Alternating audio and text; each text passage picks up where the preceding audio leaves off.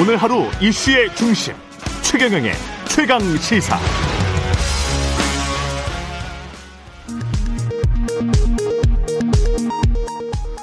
라디오 정보센터 뉴스입니다.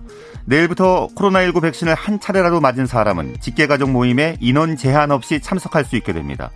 또 요양병원과 요양시설의 환자나 면회객 중 한쪽이라도 접종을 완료했다면 대면 면회가 가능하고 어르신은 한 차례 접종만으로도 노인복지시설 이용이 수월해집니다. 중앙방역대책본부 등에 따르면 정부는 6월 1일부터 접종자의 일상 회복을 지원하기 위해 이 같은 인센티브를 제공하기로 했습니다. 미국 플로리다주 마이애미에서 현지 시간으로 30일 총기 난사로 2명이 숨지고 20명의 이상의 부상자가 발생했다고 현지 경찰이 밝혔습니다. AP통신 등 미국 언론에 따르면 총격 사건은 이날 새벽 마이애미 데이드 카운티 북서부의 한 연회장에서 발생했습니다. 무장괴한 3명이 연회장 밖에 모여있던 사람들을 향해 무차별적으로 총을 난사한 뒤 도주했다고 경찰은 밝혔습니다. 사건이 일어난 연회장에서는 전날 밤 래퍼들의 라이브 공연이 포함된 Memorial Day weekend 앨범 발매 파티가 열린 것으로 알려졌습니다. 이용구 법무부 차관의 택시기사 폭행 의혹을 조사해온 경찰이 어제 이 차관을 피의자 신분으로 소환 조사했습니다. 사건 발생 6개월 만에 처음으로 경찰은 이 차관이 폭행 당시 상황이 녹화된 블랙박스 화면을 삭제해달라고 택시기사에게 요청했는지 여부 등을 조사했습니다. 지금까지 라디오 정보센터 뉴스 아나운서 최시중이었습니다.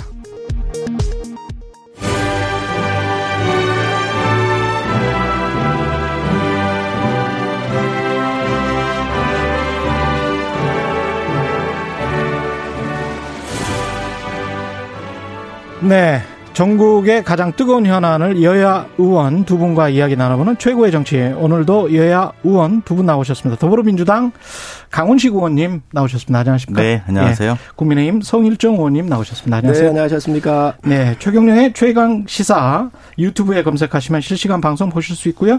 스마트폰 콩으로 보내시면 무료입니다. 문자 참여는 짧은 문자 50원, 긴 문자 100원이들은 샵 9730 무료인 콩 어플 유튜브에도 의견 보내주시기 바랍니다.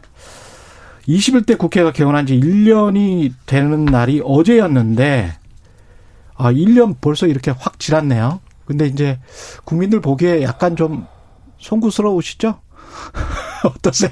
네, 국민들 보기에 송구스럽죠. 예. 그 종식되지 않은 코로나 예. 그리고 이제 뭐 회복되지 않은 경기에 대해서 특히 음. 송구스럽고요. 네. 물론 이제 백종도 백, 백신 도입하고 접종이 성과가 쌓이고 있으니까 음. 저희가 그래도 좀 끝이 보인다 이런 생각이 들고 민생 경제 회복에는 최선을 다해서 힘을 좀 모으면 좀 좋아지지 않을까 송구스럽지만 노력하겠다라는 다짐의 말씀으로 1년을 좀 정리해야 되지 않을까 싶습니다. 음. 사실 강 의원님께서 지금 뭐 백신 문제라든지 여러 가지 경제 문제 이런 걸 하셨지만 이런 예. 건 국민들께서 다 아시는 일이지요. 예. 세계적인 문제고요. 예. 그렇지만 우리가 할 수 있는 일들을 제대로 했는지 음. 저는 이 협치에 대해서 물으시는데 어 21대 국회에 들어와 가지고 180석 가까운 거대 여당이 됐잖아요. 그동안 협치한다고 한다면 의회에서 하는 게 제일 상징적입니다. 예. 그런데 법사위원장 같은 경우 어 야당이 그 당시의 야당 민주당이죠. 81석을 갖고 있을 때도 법사위원장을 주고 다 상임위를 안분비리하고 그랬었는데 국회에서조차도 야당이 100석이 넘는 그런 야당에 대해서 이러한 부분들을 전혀 배려를 오랫동안 민주주의 소수가 다수를 견제할 수 있는 의회 민주주의의 균형을 잘 이루게 하기 위해서 전에 있었었던 이런 관행까지도 파괴한 이런 형- 현상을 보면서 과연 협치가 있었느냐. 예. 이거는 지금 쓰나미처럼 몰려와 있는 이러한 코로나나 이런 것들을 극복하려면 음. 이런 여야 협치가 이루어졌어야 돼요. 이런 협치도 안 이루어진 상태에서 지금 현재 경제 문제, 코로나 문제를 다루기가 어렵지요. 예. 그래서 오히려 더 국민들한테 굉장히 불편한 그런 20대의 1년을 21대의 1년을 보내지 않나 싶습니다. 그 협치 문제 이야기를 제기를 하셨으니까 법사위원장 비롯해서 이제 상임위원장 그 배분 문제 이거를 먼저 이야기를 하죠. 네. 어떻게 보십니까 이거는? 그 말씀을 하셨으니까 음. 말입니다만 1년 전에 개원할 때 예. 법사위원장 문제로 상당히 전- 진통을 겪지 않았습니까? 예. 그러면서 급기야 야당에서 다 가져가라. 음. 뭐더 이상 못 하겠다 논의를 이렇게까지 나온 거잖아요. 예. 그리고 사실은 저희는 기다릴 만큼 기다렸고 음. 방금 말씀하신 것처럼 코로나도 그때 막 퍼지기 시작해서 걱정이 되는 상황에서 그리고 경제 문제도 걱정되는 상황에서 야당은 그냥 방치하고 내팽겼었던 겁니다. 그리고 그 결과로 법사위원장 뿐만 상임위도 11대 7로 비워놓고 기다렸습니다. 그럼에도 불구하고 뭐 할 테면 해봐라. 이렇게까지 했던 것 아니겠습니까?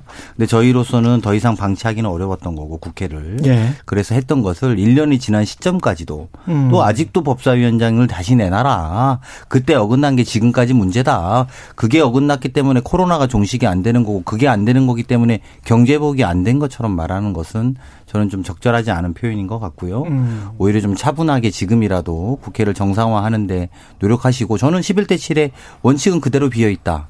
그리고 그때 말씀하신 것처럼 180석 대 100석 의 결과를 그대로 수용하는 것이 민의에 대한 수용이라고 저는 생각합니다. 11대 7의 원칙은 그대로 있다. 네, 저희는 그렇습니다. 근데 아. 야당이 구체적으로 그때도 그랬습니다만 아. 아, 안 한다 이겁니다. 그리고 그때도 정확하게 몇 가지 원칙을 세웠는데 음.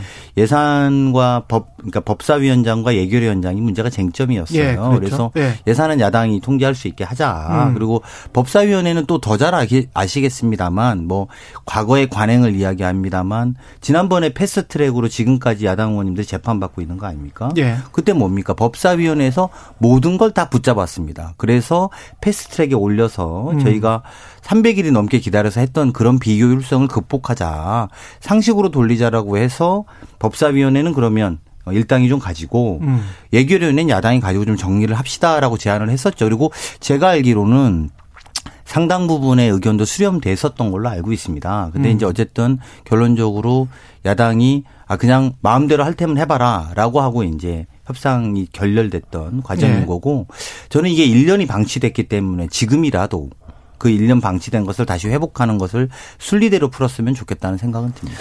합리적인 강 의원님까지 이렇게 생각을 하고 있으니 여야가 풀리가 있습니까? 어, 그래도 강훈식 의원 한 정도 정도면은 굉장히 온건적이고 뭐 일을 좀 풀어보려고 하잖아요. 아니 알맹이 빼고 껍데기만 먹으라 그러면 되겠습니까? 아, 일곱 개가 껍데기다. 그렇습니다. 지금 문제는 이 의회의 독재를 견제하기 위해서 당시 여당이었던 우리의 전신이 예. 민주당 81석이었을 때도 18대부터 이걸 준 거예요. 법사위는. 그렇지 않습니까? 예. 그리고 야당이 소수의 야당이 의회 민주주의를 지키기 위해서 서로 견제와 균형을 위해 달라고 할 때 안 주는 이유는 뭐예요? 그리고 나머지는 이거 빼고 나머지 주겠다는 이유는 뭐예요? 아, 있을 수 없는 얘기고요. 지금이라도 1년 지났는데 여러 가지 어려움이 있잖아요. 그러면 지금이라도 우리가 이걸 요구하고 있잖아요. 법사위를 통 비롯해서 여러 가지 원래 국회 관행대로 이거를 좀 복원했으면 좋겠다라고 야당이 지금 요구하고 있는 거잖아요. 그러면 그걸 그대로 들어주면 되는데 지금 다른 여러 가지 이유를 대면서 이걸 안 된다 그러는 것은 음. 저는 정말 협치에 정신이 없다고 생각을 해요.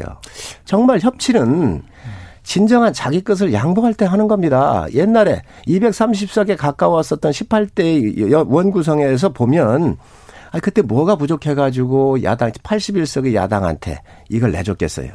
뭐 옛날로 돌아가 보고 의회의 기본적 정신으로 돌아가서 저는 정말 이 정권이 협치하려고 하는 자세를 가져야지 여기서부터 다 깨는 거 아닙니까? 지금도 저 얘기를 한번 해보시자고요. 법사위원장 지금 들고 있잖아요. 안 되니까 어떻게 했어요?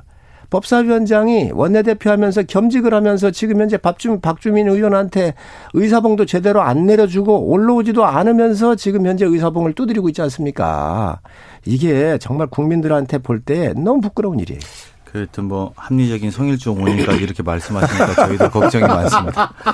그 아직 18대까지 가기 전에 예. 저희가 초선이었을 때 성우님이나 저나 초선이었을 때 저희가 야당이었습니다. 음. 저희가 야당이었고 그때 당시 20대 국회에서 저희가 일당이 됐지요. 예. 그렇지만 일당에서 야당에게 법사위원장을 줬다라고 하면 그때 저희가 법사위원장을 했었어야 됩니다. 음. 근데 권선동 의원이 하셨단 말입니다. 예. 그러니까 그럴 때는 그 전에는 뭐 그랬다고 하지만 음, 음. 막상 20대 국회 와서 음. 그로부터 8년 후에는 안 그렇게 적용됐었던 거죠. 그러니까 저는 그 case by case에 대한 이야기를 우리가 하면 이 논점이 옛날로 돌아가서 계속 반복되는 것이고 음.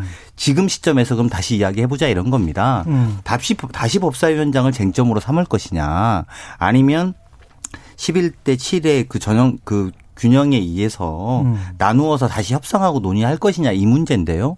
다시 이야기를 법사위원장 문제로 또 가져가는 것이 지난 1년의 지난하고 답답한 시간을 반복하는 것과 다르지 않은 것 아니냐 이렇게 좀 바라보셨으면 좋겠다는 생각. 이거 정말 본질을 잘못 알고 계신 거예요. 20대 제가 국회 이 저 원내 부대표였기 때문에 정확하게 알고 있어요. 20대는요 여당이 저희였어요. 한석이 우리가 부족했어요. 국회의장을 지금 민주당이 다수당이 됐기 때문에 국회의장을 달라 그래서 국회의장을 우리 양보하고 법사위원장을 우리가 가져온 거고요. 우리가 만약에 그러니까요. 법사위원장을 안 가져왔으면. 국회의장을 가져왔을 아니, 거예요. 맞죠. 그런데 자 잠깐만요. 그래서 서로 양분을 한 겁니다. 그 당시에 한석 차이 때문에 그래서 국회의장을 가져갔기 때문에 법사위원장을 우리한테 여야 협상을 통해서 준 것이지. 원래 소수당한테는 법사위원장을 줬어요. 지금 그거를 다시 여기에 저 법사위원장을 그저 20대에서는 우리한테 줬다고 얘기하는 것은 굉장히 잘못된 얘기예요. 아니 저도 뭐 원내부 대표를 했는데요. 의원님하고 다른 정당에서 한 것이니까 서로 다른 계산들을 할 수 있겠죠. 그리고 국회의장은 원래 일당에서 하는 것이고요. 음. 일당이 아니라 여당이 하는 거지요. 아, 국회의장은 여당이 하는 겁니까? 그렇습니다. 일당은 아니더라도? 그런데 예. 그런데 그 당시에 그것을 이제 민주당한테 민주당이 됐으니까 요구를 의회 주도권이 가져가서 민주당이 의장을 가져가야 되겠다. 그래서 의장을 우리가 양보를 했던 거지요. 법사 위원장하고 옵션으로 그런 논의한 적은 없습니다. 그거는 또 의원님 잘못 알고 아이, 계신 겁니다. 지금 그런 저 어거지를 부리셔서는 안 됩니다. 어거지라니 어거지라니 그런 그러면 원내. 현안 같은 경우에 지금 남아 있는 게 김호수 검찰총장 후보자 네, 인사 청문 보고서 재송부 시한이 마침 오늘이에요. 또 맞습니다. 이건 뭐 어, 아마 과거 했던 방식대로 그대로 그냥 가는 건가요?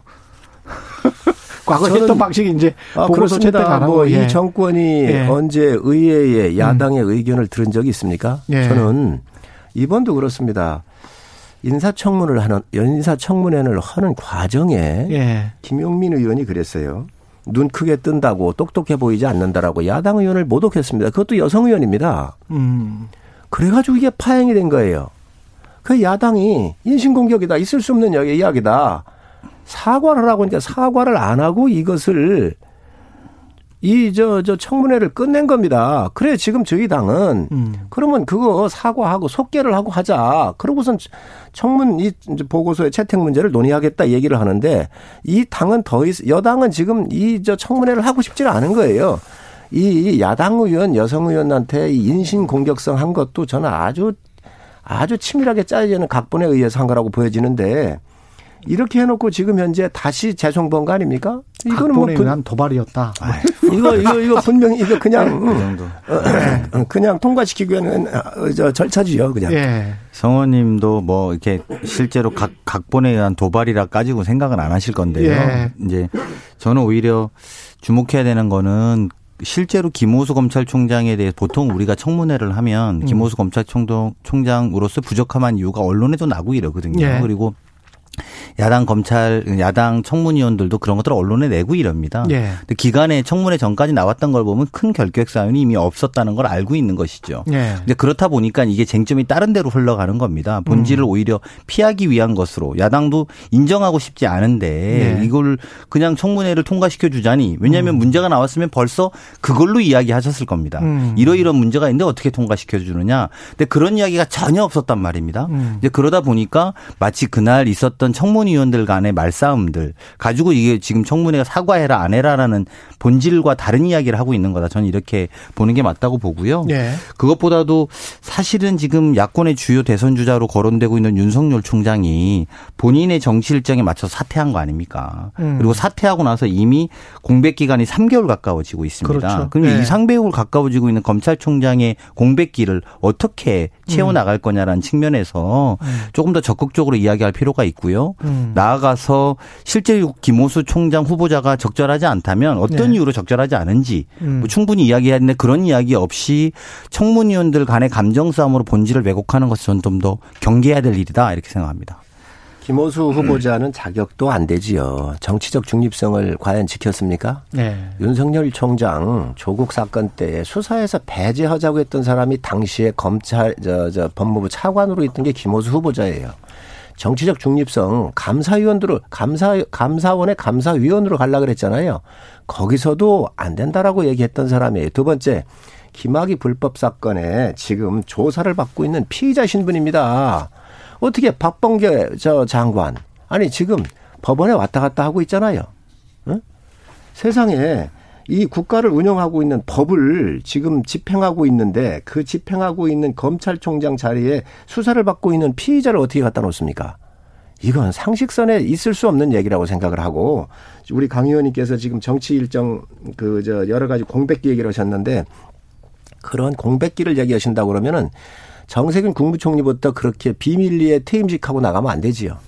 비밀리는 음. 아니 그것도 무슨? 공식적으로 비밀리에 공식적으로 퇴임을 퇴임식을 안 했잖아요. 네. 비공식적으로 갑자기 일정 잡아서 나가놓고 음. 그그 기간 동안은 또 뭘 할 거예요. 그래서 이런 걸 갖다 해서는 안 되고 문제는 뭐냐 정치적 중립성에도 문제가 있고 지금 검찰의 조사를 받고 있는 당사자로서도 이 사건을 지휘해야 될 총장으로서 적합하지가 않습니다. 그래서 이걸 국민이 모른다고 생각하시면 안 돼요. 저는 여당에서 아주 상식적인 판단을 하시기 바랍니다. 네, 그 방금 정세균 총리가 음. 또 비밀리에 또 이- 이건 무슨 말씀이시죠? 그 아, 비공개 제가 조정하겠습니다. 네. 비공개로 비공 비공개. 비공개로 퇴임식을 비공개로 하셨죠. 퇴임하지 않았고 공개하고 사진도 다 찍고 하셨어요. 그 네. 다만 그 의원님도 아니 공격을 하는 건 좋아요. 근데 그 이렇게 허위는 말씀하지 마시고 비공개는 아니, 다 공개돼 허위예요. 있는데 공개된 걸 비공개했다 하시니까 아니, 사진도 퇴임식을- 찍었어요. 내각들하고 사진도 다 같이. 아니 퇴임식을 공식적으로 오픈해서 하고 그렇게는 가지. 못했죠. 저 자, 말씀은 맞는 말인데 이게 왜 그러냐면 대권에 욕심이 있어가지고 그냥 하루가 바쁜 거예요. 그러다 아니, 보니까 그거- 그거는 그러다 아니지. 보니까 지금 저 총리께서 말이에요. 퇴임식도 제대로 안 하시고 공개로. 안 하고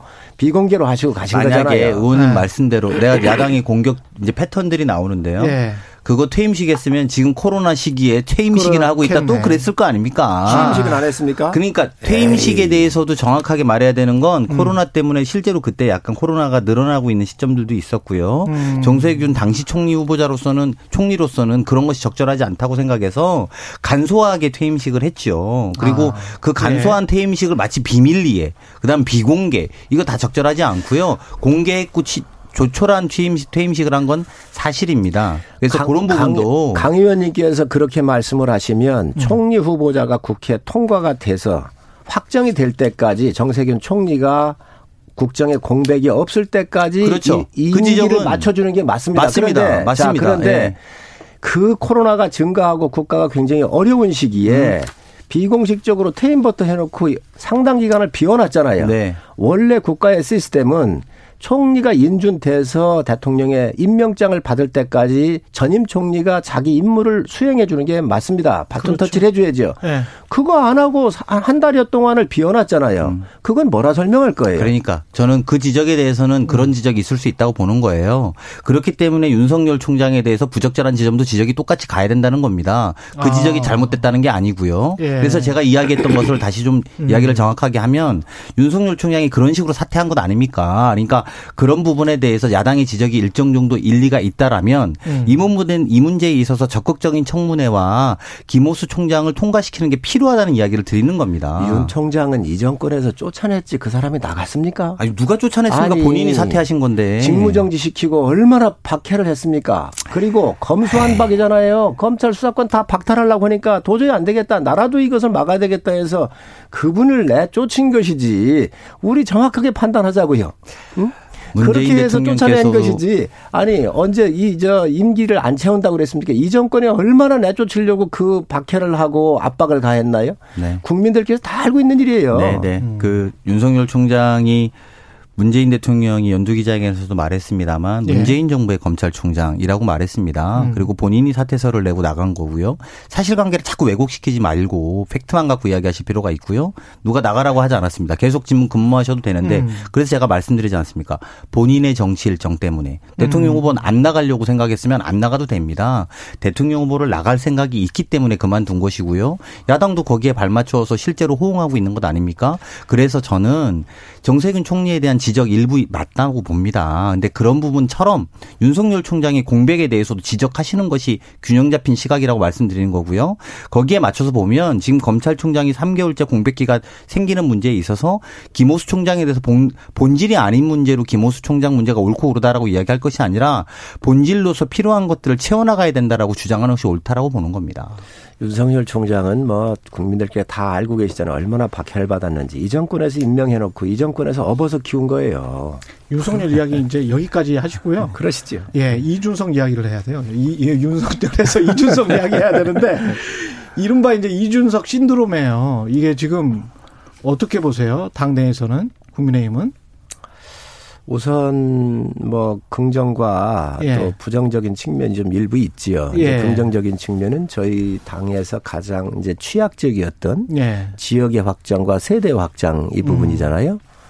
어, 그런데 우선 지역 확장은 우리가 정말 진심을 다해서 호남에 다가가고 있습니다. 그리고 각 의원들이 각 지역 시군을 하나씩 맡고 여러 가지 어, 우리 김종인 대표의 무릎 사과에 이어서 또 5.18에 관련된 여러 법안들 같은 거, 법안까지 다 우리가 처리를 하면서 이제 마음을 좀 여시는 것 같아요. 그래서 이 앞으로 이 부분은 뭐 정권에 상관없이 음. 우리가 꾸준하게 해서 가야 될 부분이라고 보여지고요. 예. 이제 세대 확장인데 2030, 40이 문제 아니겠습니까? 예. 근데 여기에 이제 적합한 인물이 저는 이준석이라고 생각을 해요. 아. 그리고 이 적합한 인물이 이준석이다. 예. 예. 그 의사를 표시해낼 수 있는 음, 모든 개혁의 흐름은 마지막에 마지막에 활용 점정을 하는 것은 사람으로 하잖아요. 그렇죠. 사람이죠. 여당은 예. 이미 뭐그그 전당대가 끝났고요. 끝났고. 근데 여당이 남았는데 여당 같은 경우는 뭐 또 청와대도 있고 권력이 움직이고 음. 친문 세력이 워낙 강하니까 여기 의사 표시를 할 수가 없는데 예. 야당 같은 경우는 비교적 좀 자유롭죠. 그러다가 보니까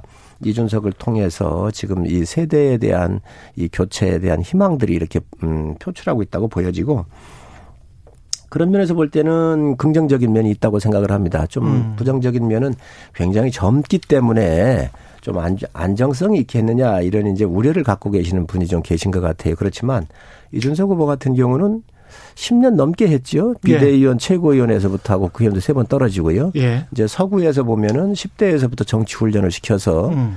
뭐 스웨덴 같은데 노르웨이 같은데 또 프랑스 다 이런 데서 40대, 30대 총리들이 나오고 있는데 예. 우리는 이제 이런 정치 아카데미가 없지요. 음. 그렇지만 현장에 뛰어들어 가지고 한 10여 년 동안 정치 경험을 했기 때문에 음. 아무래도 어, 현장을 잘 알고 음. 또 어려운 시절을 또 추운 세월을 이렇게 겪어봤, 겪어봤기 때문에 어, 당대표로 어, 큰 무리가 없지 않겠냐라고 하는 그런 어, 많은 사람들의 기대를 받고 있는 것 같습니다. 굉장히 긍정적으로 평가하시네. 이미 원래 성- 본인 당은 엄청 긍정적으로 말씀하세요. 아니 거기다가 나머지 뭐 나경원이나 주호영은 지금 이름도 안 나왔어요. 그 그거 여러 가지를 감안을 해본다면 상당히 기울었나 이런 생각도 성 들고요. 의원님이 말씀하시기는 어렵지만 예. 제가 옆에서 보면 사실상 이준석이 승리할 것이다. 전 이렇게 봅니다. 아 옆당에서 보면 옆당에서 보면 이 그러니까 우리 당도 음. 설마 이준석 후보가 될까라고 하는 흐름이 있어요. 예. 근데 저는 이준석 후보가 당선될 거라고 봅니다. 근데 이렇게 되면 사실은 더불어민주당 같은 경우에 그 혁신이나 쇄신의 이미지에서는 좀 상당히 밀리는 거 아니에요? 굉장히 좀 부담감이 있는 거 아닙니까? 어떻습니까? 네, 뭐 저는 그런 네. 면에서는 우리 당도 경쟁해야 된다고 생각하고요. 음. 그리고 저런 모습에 대해서 비판할 것만은 아니고 네. 경쟁할 건 경쟁해야 된다고 생각하고요. 예. 이준석이라는 개인에 대한 평가를 떠나서 음. 젊은 후보의 선전은 전 놀랍게 보고 있습니다. 그리고 음. 특히 보수 정당, 보수 계열 정당에서는 좀 어, 보기 힘들었던 모습이기 때문에 저는 그렇죠. 그런 모습은 높이 쳐줘야 된다고 보고요. 그렇죠. 말씀하신 것처럼 예. 두 가지는 이제 본인의 과제, 그러니까 이준석 후보가 대표가 된다면 본인의 과제가 남을 것 같습니다. 하나는 이제 이게 세대 교체가 지금 슬로건인데 사실상의 음. 내용상에 보면 이게 세력 교체가 될 것이냐. 그 문제도 저는 이제. 그 문제 굉장히 예. 중요할 거라고 봅니다. 그러니까 예. 뭐냐면 데코레이션이 되지 않으려면 그렇습니다. 본인이 예. 실제로 지금까지 우리가 국민의힘에 대해서 많은 국민들이 느꼈던 뭐 소위 빨갱이 이 색깔론 주장하고 나 상대당에게 이런 정당 또 태극기 정당 예. 이런 정당에서 음. 새로운 세력으로 실제로 넘어가는 세력 교체가 가능할 건지가 하나의 관전 음. 대목일 것 같고요. 그리고 두 번째는 저는 이제 아까 어, 물론 이제 잘할 수 있다는 기조로 우리 성우님 말씀하셨지만 실제 정당 운영을 잘할 수 있느냐 이런 음. 건또 옆에서 보던 거랑 또 조타수가 되는 문제는 좀 다른 거잖아요. 그렇죠. 그래서 예. 그런 부분은 이제 두 가지 과제가 남을 거라고 봅니다. 이 두 가지 과제를 잘 통과한다면 음. 저는 굉장 한 파괴력을 지닐 거라고 보고요. 그런 면에서 우리 당도 굉장히 긴장하고 저기에 걸맞는 준비들을 해야 되겠다는 뭔가 생각이 대안을 듭니다. 마련하셔야 네, 될것 같아요. 저희도 준비를 해야죠. 예. 그렇게 생각합니다. 두 가지만 말씀을 드리면은 아까 이제 이준석 후보가 이렇게 다 어, 상당히 그 긍정적으로 평가한다 그랬는데 어 기존에 다섯 분이 계시잖아요. 예. 근데 이준석 후보를 제외한 나머지 네 분은 음. 이제 다선들이세요. 그렇죠. 어, 그러시다 보니까 이게 대응하기가 좀 어려워요. 표가 분산이 됐기 때문에 또 특히 나경원 후보께서 나오시면서 주호영 후보의 표가 또 이렇게 음, 그 반감된 그러네요. 부분이 있지요. 예. 그러다가 보니까 아 4대 1의 개념이 쓰다가 보니까 좀 몰리는 경향이 있고 음. 두 번째로는 여당이 이제 경계를 해야 된다 이런 말씀을 하셨는데 사실 이준석이 나오는 부분은 공정과 정의. 20대 30대에서는 이 공정과 정의에 대한 가치가 음. 이, 이 세대에선 굉장히 중요한 가치예요. 조국 사태를 바라보면서 이 정권이 이 공정과 정의를 허문 거에 대한 반사의 작용이 음. 지금 세대의 표출로 나타나고 있는 거잖아요. 야당도 못 믿겠다는 거 아닙니까? 그렇기 때문에 이 부분에 대해서는 여당이 굉장히 뼈가 아플 거라고 생각을 해요. 음. 특히 여당의 지- 집권 세력으로서 끌고 오면서 이 사회적인 신뢰의 가치인 이 공정과 정의를 허문 거에 대한 음. 20, 30대의 이준석으로의 몰표 현상이란 말이죠. 이런 부분들에 대해서 어 여당 같은 경우는 특히 좀 상당히 두려울 것이라고 생각을 하고 또 이 바람이 잘 이렇게 에, 순항을 한다고 한다면 정치 발전에도 전 뭐 긍정적으로 이렇게 보여지 저, 저 발전된 방향에서 작용될 것이라고 생각을 합니다. 마지막으로 방금 말씀을 하셔서 조국 전 장관이 이제 회고록을 냈는데 아직 뭐 직접 보시지는 않았을 것 같은데요. 일단 그 시점이랄지 책 내용은 대부분 이제 뭐 카드 뉴스랄지 뭐 이런 걸로 나와 있더라고요. 책 내용은 대부분은 아니겠지만 하여간 어떻게 생각하십니까? 아니 일단 뭐 네. 이준석 후보가 굉장히 공정의 키워드처럼 말씀하시는데 음. 그거는 이후에 또 저희가 토론해 볼 여지가 그렇죠. 있을 거라고 보고요. 예. 그리고 20, 30대의 전폭적 지지를 받는 것처럼 말씀하시는데 사실은 뭐 안티 페미니즘 논쟁이라든지 음. 이런 것들을 보면 사실은 예. 좀그 부분은 토론할 부분이 있어요. 그러니까. 예. 저는 뭐 젊은 후보가 나온 거에 대해서 높이 치지만 그게 음. 이준석 후보에 대한 토론은 별도로 해볼 필요가 있을 것 같고요. 음. 그리고 그것과 별도로 이제 지금 조국 장관 장관의 회고록. 채- 회고록이 예. 사실은 뭐 민주당이 조국 전 장관으로 촉발된 공정 논란, 뭐 우리 아까 성일종 음. 의원도 말씀하셨지만 또 우리 사회의 공정 인식에 대해서 진지한 고민과 반성을 하고 있는 건 사실입니다. 예. 그것도 그로부터 촉발된 게 사실이고요. 그리고 도덕성에 대한 consensus를 높여야 된다는 당내 인식들도 높아지고 있고요. 음. 그래서 뭐 취업 비리, 입시 비리, 뭐 성비위, 또 부동산 비리, 사회 갑질 이런 것에 대한 경계심도 높여나가고 있는 지점들이 있습니다. 이런 대목에서 사실은 뭐 이번 책이 전 내용은 잘 모르겠습니다만 음.